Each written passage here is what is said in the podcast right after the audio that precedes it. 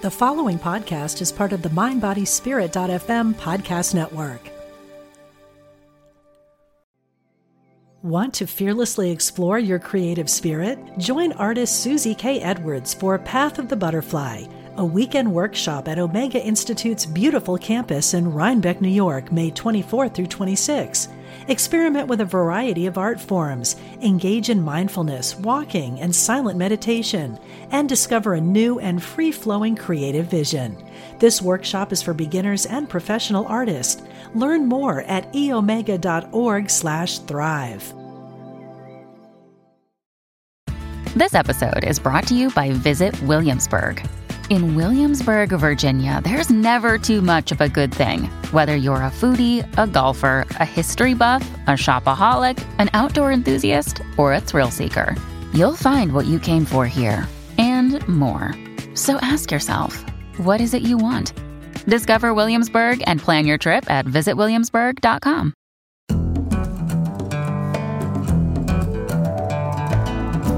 From Spirituality and Health magazine, I'm Rabbi Rami, and this is the Spirituality and Health podcast.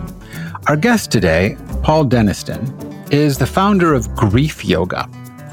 It's a fascinating program that blends hatha yoga, physical yoga, breath work, and sound to release pain and suffering and connect to love. His new book is out on January 18th, and it's entitled Healing Through Yoga transform loss into empowerment. Paul Denniston, welcome to Spirituality and Health Podcast. Thank you, Rami. Good to be here. Very happy to have you here for lots of reasons. But, you know, if you just look at the notion of just, just juxtaposing the words grief and yoga together, I, I think could speak volumes to the listeners because we are now in going into the third year of this pandemic, there is a lot of grief going on in, in people's lives. And it seems to me that though this is not why you wrote the book, as far as I can tell, there's a lot of value in the book just to help people get through the everyday, uh, I don't want to say grief again, but the everyday trauma, even of this whole pandemic. So, I guess a quick question before we, we get into some more meaty things. Did you do you find that the say the value of the book or the range of what the book might address has ex- expanded as you wrote it, given the pandemic? I think that the pandemic has made us identify grief in a bigger way because we have we're experiencing it individually and collectively in this world. I think that there's more of an openness with the discussion compared to maybe like, I don't want to go there. I think people are really addressing it. And I, I think it's a it's a recognition about how we're holding also a lot of pent up emotions within our body too. And I believe that healing needs motion. And the heart of what yoga is is really about compassion. And what i believe that grief is is really love. It's an expression of love. If i choose to love in this lifetime then grief is a part of the process. But i also sometimes think we need to find ways to move the struggle and the pain through. Yeah i, I think i mean i think most people would agree that if you dare to love you're going to dare to lose. I mean, it's just that that risky, and there's just pain involved in any relationship, I suppose. I like what you just said though about, and I don't know if you actually said it this way, but this is how I heard it: that emotion needs motion. That if you're not moving, and, and that's where I think the yoga comes in for me when I'm looking at your that if you're not moving, the emotion gets dammed up. And, emotion, and, I believe, is energy in motion. And yet, I think as we become adults, we judge specific emotions as maybe, you know, good and bad, you know, to feel, you know, loved and grateful are good. But when you're feeling sad or angry or, or guilty or ashamed, those are considered bad emotions. And so what happens is I think that then we don't know how to release them and they become suppressed. And I, for personally, spent decades trying to run away from these challenging emotions. And then as I entered a yoga practice, both as a student and as a teacher, it really was um, a, a place for me to recognize oh, these are all suppressed within me. You know, the body remembers this this pain and this trauma. And so what I really wanted to develop was a practice using yoga, movement, breath, and sound that instead took the pain and channeled it through in empowering ways that allowed us to feel more more love, more empowerment, more happiness and purpose. Yeah, absolutely. I'm not sure there is such a thing as a. Uh, there certainly are emotions you don't want, but they're not bad emotions. They're just emotions you don't want. Emotions I think that are, they're not bad emotions at all. I think that, but I think that perhaps maybe due to how we grew up, we might have been taught. Look, I I grew up as a kid in Texas. My father was a Baptist minister. So I was taught that sadness was, you know, a very vulnerable thing that, you know, men aren't supposed to cry, just go do something about it. My sister was taught good girls aren't supposed to be angry.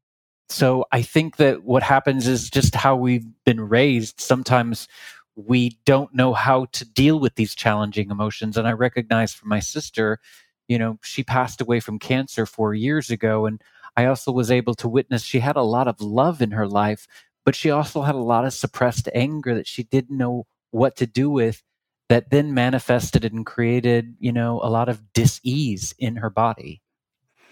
So, uh, you know, I wanted I wanted to go back and, and delve a little bit more into your upbringing, but I yeah because you talk about it openly in the book, and I, I think it helps to it'll help all of us to understand where this book is trying to take us. But I didn't know about your sister. So I want to pick up on that. And then I want to talk about your dad. So if you want to lie yeah, down for these sessions on the couch, you know, you can do that. I'm and, laying and, down on the couch now. right. And I'll, and I'll send you a bill. But thank you, Dr. Rami. You're welcome. So uh, are you suggesting that, I mean, it's one thing for, for me to, to agree that your sister's cancer was, let's say, amplified, her ability to cope with her situation was weakened by all the repressed anger, if that's how we're going to put it. But but do you want to go so far as to say the anger caused the cancer? No, no, no. Please don't. Please don't let me let me clarify that. Yeah, you didn't not, say that. I just wanted to make sure I didn't okay, hear that. Stop putting words in my mouth. yeah, okay. no, no, I don't think that the suppressed anger caused the cancer, but I will recognize that here's the thing. Um, within my family, let's say, my father being, you know, he, I would witness how he would suppress his anger and then it would all of a sudden boil and then it would burst and it would be frightening for the family, it would be frightening for him. I you know, I, you learn from your parents. And so I was bullied as a kid. And so I would suppress it, suppress it. And then all of a sudden it would explode. I would beat kids up and I would, you know, hurt them. And I'm like, anger is dangerous. I'm to like, I, I, I can't deal with it. And then what happened for me personally was then I suppressed it and I was harder on myself than anybody else was. So it's just an identifier that this emotion, needing motion, sometimes can then get stuck inside of us. Now, my sister, you know, I'm not saying that the the the anger caused the cancer, but I recognize that it was stuck inside of her because she didn't know how to release it and it caused her a lot of dis-ease in the final stages of her life for sure. Yeah, I, I have been with several people who were dying uh, from cancer and were inc- incredibly angry, not over the cancer. They were just angry people who never learned how to process their feelings. And their death, again, the anger didn't cause the cancer, and their, their death was, sim- seemed to me, their death was unnecessarily un, uh, painful to them because they, they allowed their anger to rule their dying as opposed to allow love to rule their dying. What the reason I asked you for the clarification was I was once at a breast cancer awareness dinner. This is a long, long time ago. And I was a friend of the guest of honor, who this woman who was who was dying of breast cancer, but spent many, many years on breast cancer awareness. And anyway, we were sitting at the head table, and another woman at the table leaned over to my friend, the recipient of this award, and she said, You must be a very angry woman. Mm-hmm. And my friend said, Why would you say that? And she said, Because only angry women get breast cancer. Oh, so I was, I got so angry at that moment, I almost got breast cancer. I mean, it was, it was just ludicrous. So I want to make sure our listeners aren't connecting the dots in, in that way. You, you and I grew up with similar dads in the sense of, and maybe this is a gener, I don't know how old you are. Maybe this is a generational thing 51. for our fathers. Okay, so so different generation entirely. I'm in my 70s, but but my dad was was a very angry guy who would keep it bottled in until he exploded, and then you know everyone would run for the hills. And and again, I learned I learned something very similar from him. How did you move uh, from from sort of this Texas Baptist household? Your dad was a minister, your mom was a Christian school teacher. How did you move from that into yoga? How did you tell us a little bit about your spiritual journey? So because I didn't know how to deal with these challenging emotions, a lot of the times what I would do is try to numb the the feelings out through through food. But then as I traveled away, you know, I was a chubby little kid, but then I had to kind of like you know, I think a lot of the times it's normal for us to move away from our our home to find our own identity. And as I, I moved to Chicago and then to Los Angeles, but one of the ways that I learned to cope was to again numb the feelings out. So that would be, you know, alcohol, drugs, sex, whatever it was to try to numb the pain. But I also recognized that I was in a lot of just, there was a storm within me. And I was trying to figure out how do I help myself here? And I thought, you know what? Let me try yoga. Let me go experience a physical practice that might bring me more peace. And what it allowed me to do was, first off, it allowed me to become present. I wasn't being present. I was focusing on the past. I was had fear and anxiety of the future. And, you know, within this moving meditation of yoga, it allowed me to become present, but it also allowed myself to, you know, I think what happens on the mat can be a, a reflection of what's happening in life. And I was looking, I was comparing myself to everybody else, thinking I wasn't enough. I was beating myself up and judging myself. And there was a part of my body that was feeling so much inside that there was, it was, I was, there was a place where I was literally trembling. And I remember the teacher coming up to me and saying, you know, if you need to rest, you can rest.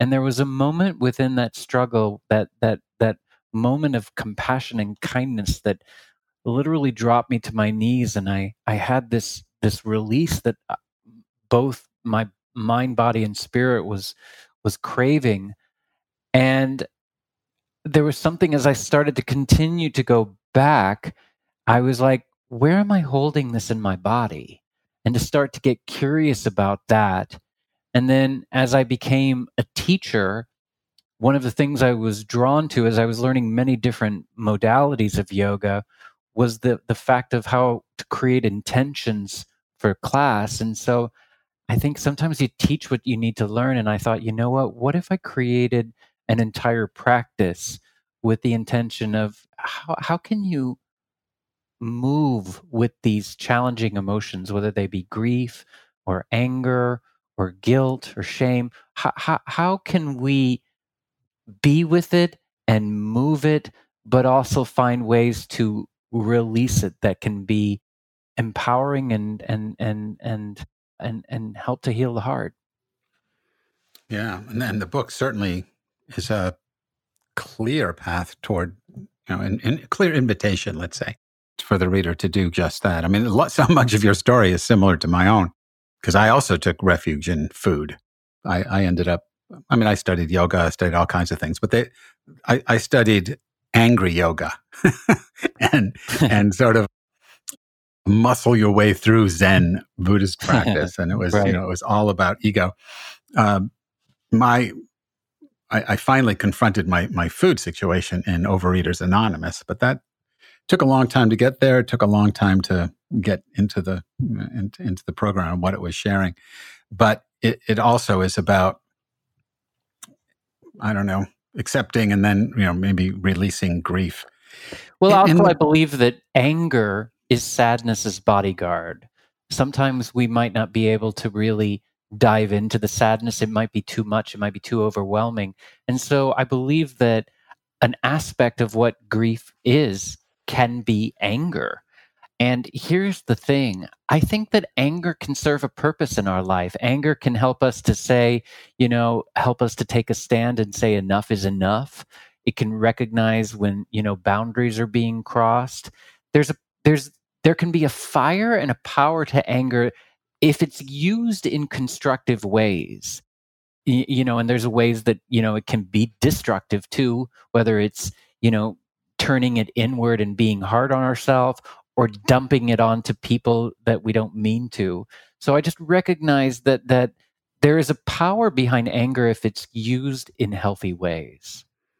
Right right all of this stuff. Well it, it's interesting because you talk about transformation and that in a sense, you're talking about taking the energy of, of anger and it's still anger, but you're transforming it from self destructive or other destructive, you know, like you said, unleashing it on, on people who don't deserve it.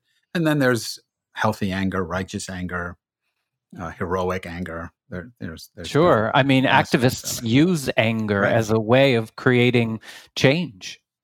Right. Exactly. Exactly. Want to fearlessly explore your creative spirit? Join artist Susie K. Edwards for Path of the Butterfly, a weekend workshop at Omega Institute's beautiful campus in Rhinebeck, New York, May 24 through 26. Experiment with a variety of art forms, engage in mindfulness, walking, and silent meditation, and discover a new and free flowing creative vision. This workshop is for beginners and professional artists. Learn more at eomega.org/thrive. So let, let's talk about the way your book is structured. So you have these five elements, what you call the cycle of compassionate transformation. And I, I realize there's a lot to unpack in there, but can you just sort of walk us through the five? Yeah. So this is usually what's in a part of my my class and i broke it down within the book that it would go over the cycle and let me just share with you what the cycle is. The first step within the cycle is about awareness. Awareness of our breath awareness of the sensations within our body awareness of where we might be feeling pain or struggle within our body and ways to gently begin to move the body in a safe way moving the spine and deepening the breath. That's our first step. And it can even be a place of like accepting the struggle because we're going to do something with it. But the first step is finding that awareness and curiosity of bringing the attention from the mind into the body and ways to befriend the body. The next step is called expression. And expression is using movement, breath, and sound to channel the pain through in empowering ways. It can connect us to our fire, but it's really about what if we used the the the the grief or the anger as fuel for healing. And then the next step of the cycle is then connection. And connection can happen in ways of finding connection within self or others or spirit. But the connection is as a way to take a moment to witness what is to witness maybe the grief and embrace flowing meditations that help us to connect to more love, grace, and gratitude. That then moves us to a place of surrender, where we begin to soften the mind and the body using techniques to just gently stretch the body, finding ways that we can still hold on to the love but perhaps to let go of the the pain and the fear to find ways to lead us towards more peace. And then the final step then evolution. And evolution is after this loss who am i now? Taking what happened and recognizing I'm still alive, I'm here for a reason.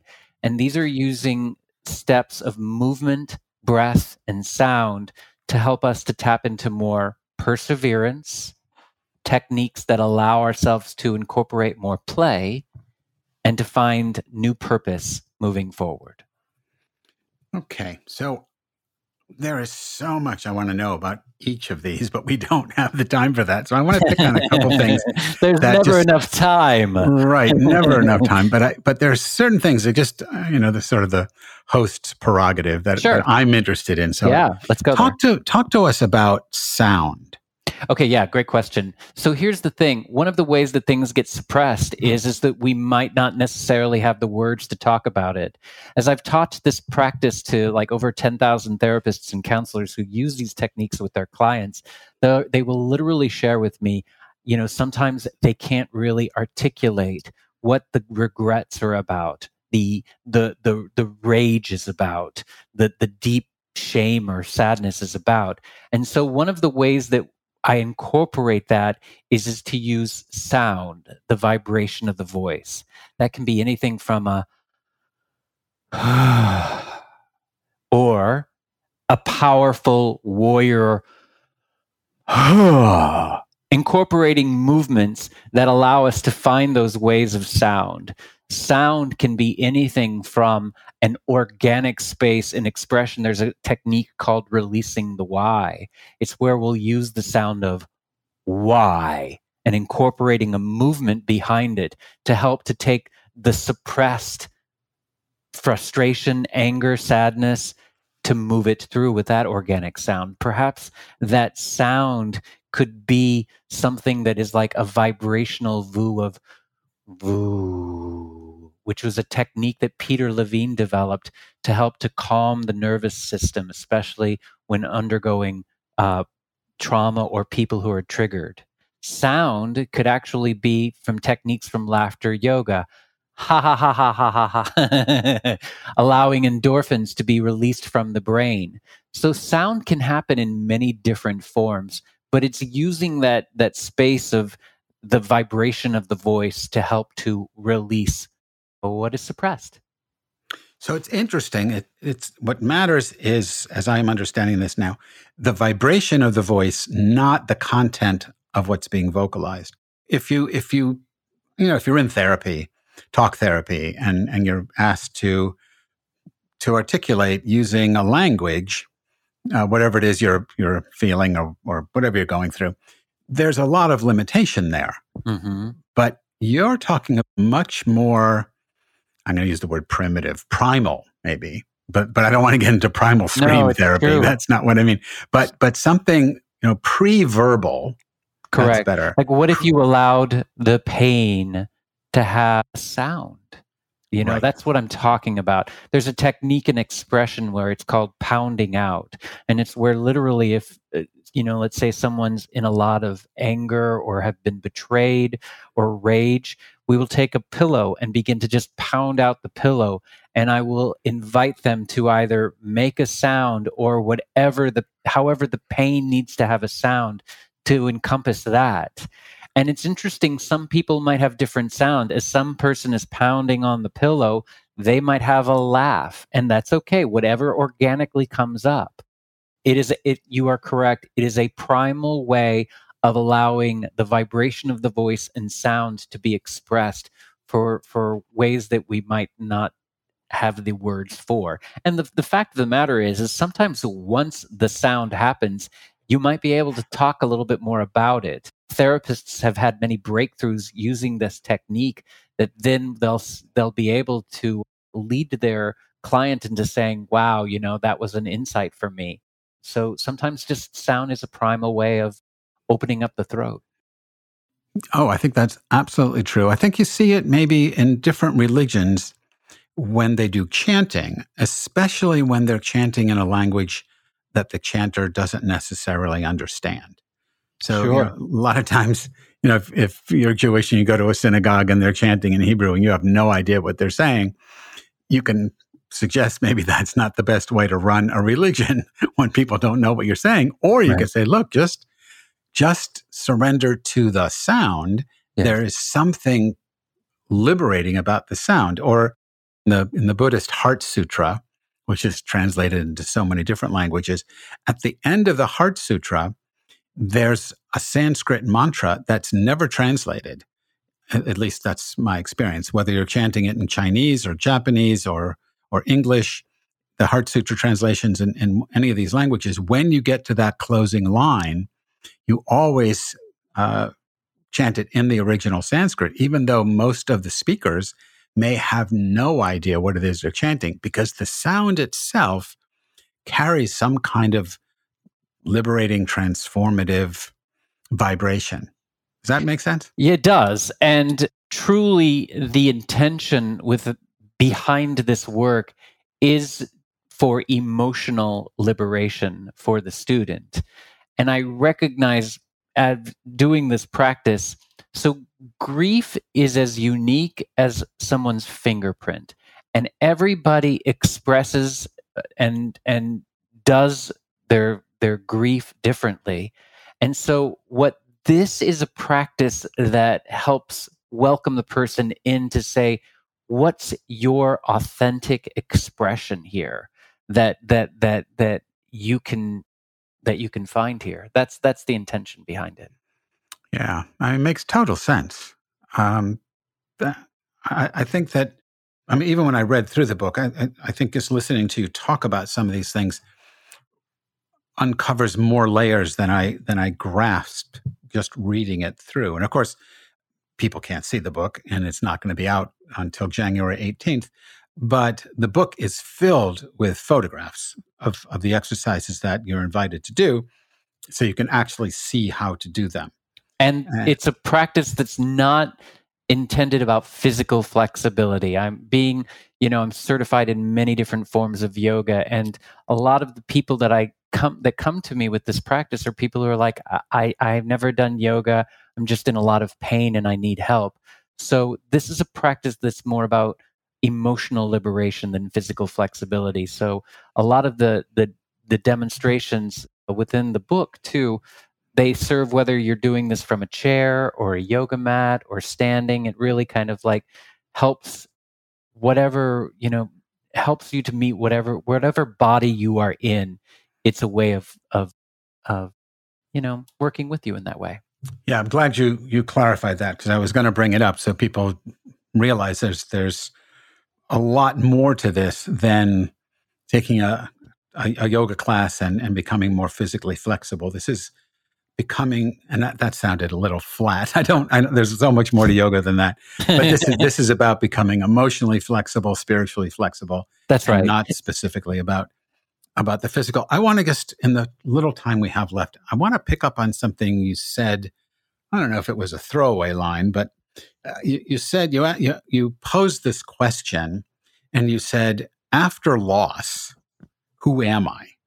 And the way it, it occurred to me was, after you've let go of a, a, piece of grief or you know however you want to articulate that after you've worked through a loss if you ever do and and you've gotten beyond allowing the loss to define you do you find when you're working with people that there's a tremendous fear about well then if i'm not defined by my loss and my grief then who the hell am i well, I, I, recognize there's fear no matter whether it's after loss or before loss. So I mm-hmm. recognize mm-hmm. that, that that's there. I think that I think it's important to recognize that that we are constantly changing, and if we are choosing to love, then loss will be a part of our experience. And I recognize that sometimes after loss, there is a there is a possibility where it can break us down, and some people can't recover from it. And there's a possibility in space where it can crack us open. And there is a space where I'm going to, how am I going to move forward? You know, how, how, let's, let's, I'm going to go back to my sister. You know, I, I, I miss my sister. And who am I now after uh, her loss and how she passed away? I recognize how fragile life is. I recognize that nothing is permanent here. And I, cho- I want to keep her memory alive And so in this space, I choose to continue to laugh because she loved my laugh. I continue to be of service to others because I witnessed her doing that. How can I keep her memory alive, letting her live on through me? So the loss impacted my life. And there's a possibility that something meaningful can grow from this, from the devastation. Yeah, I, I mean, absolutely. I'm wondering if you think well, let me not do this. I'll, I mean, I'll tell you what I think, and then you can respond. I won't make you jump, you know, through my hoop. but my own sense is that there is no me exactly. I, am a construct. I'm a narrative. Um, the stories that I tell and what people, those stories people tell about me, but I'm really a fluid kind of entity, if you even want to say entity, a, a fluid kind of energy, and that loss and grief and transformation it's it's all part of the flow. And so it's not like i was x and then i lost x. It's that as soon as i was x i'm already in the process of losing x. Right. So seemed to me and this will be my last question as i read through the book it seemed to me you were sort of creating a fluidity in the reader or the practitioner really but a fluidity in the person you know, engaging in the, the healing through yoga book that would allow the person to be whomever they emerge as being for however they, they however long they emerge as that person and then they flow into being someone else that there's no fixed point that we're getting away from or getting toward. What what's your sense of that? There's so much to unpack with that. I think that we are you know, we're all moving towards our death and that it, you know there's a recognition that that I'm here and I'm alive and that I think that there is a fluidity that I'm inviting people to do because I recognized in my life so many times where I felt stuck and I didn't know how to move forward, whether that was through fear or guilt or shame or sadness or anger. I see that and I witness that within others too. And for us to embrace that divine flow of life, it's really about what are ways that we can move through it. Movement is healing, healing needs movement. And so, what are ways that we can explore that? Yeah, it's it's not about trying to bypass the pain. You know, the, there's this philosophy with buffaloes. When the buffaloes ex- know that there is a storm that is coming, they don't run away from the storm. They run through the storm to minimize their time in the storm. And for myself personally, spending decades trying to run away from the storm, I have allowed myself instead to flow and to move with it and through it. And it has actually been a more meaningful journey in doing so. Wow, that is a great image. And the title of your next book, Healing Through the Buffalo Way. like the Buffalo Way of Healing. Healing through the Buffalo Storm. there you go. There you go. Our guest today, Paul Denniston, is the author of Healing Through Yoga Transform Loss into Empowerment. The book is in the bookstores on January 18th. And also, I just want to say if anybody who orders it or purchases it, if they go to healingthroughyoga.com, they get access to a free online companion course that will help support them in the book experience, giving them classes to help to learn how to move with it. Okay, so that's a that's a real plus for Christmas. Healingthroughyoga.com because your uh, Paul's regular website is griefyoga.com. Correct. Is that so? You can find him at griefyoga.com. You can, if you pick up a copy of the book, you can then get the course at healingthroughyoga.com. Healingthroughyoga.com. So all kinds of things that you are offering people. And, and the healing through the buffalo storm.com is coming in 2023. sounds, sounds good. Paul Denniston, thank you for talking with us on the Spirituality and Health podcast. Thank you for having me.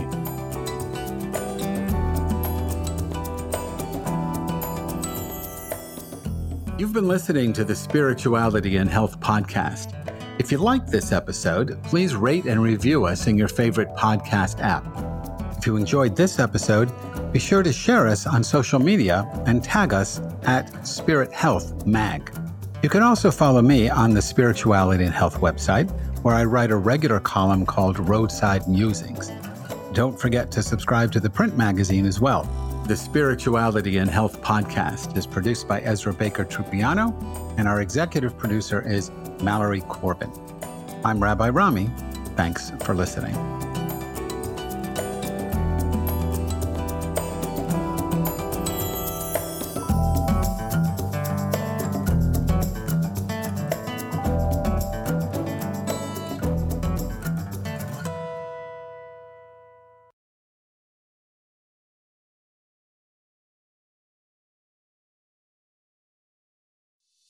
Hey, it's Radleigh Valentine. Join me for a brand new way of connecting with your angels on my new podcast, The Angel Tarot Show. Each week, you'll meet your angelic guides and guardians and find new ways to unlock unconditional love, tune into your intuitive abilities, and create the joy filled life that, well, you've always wanted. Plus, you'll get a useful and timely energetic weather report bringing you guidance for the coming week. Tap into the healing, hope, and guidance that's all around you on the Angel Tarot Show, exclusively on mindbodyspirit.fm.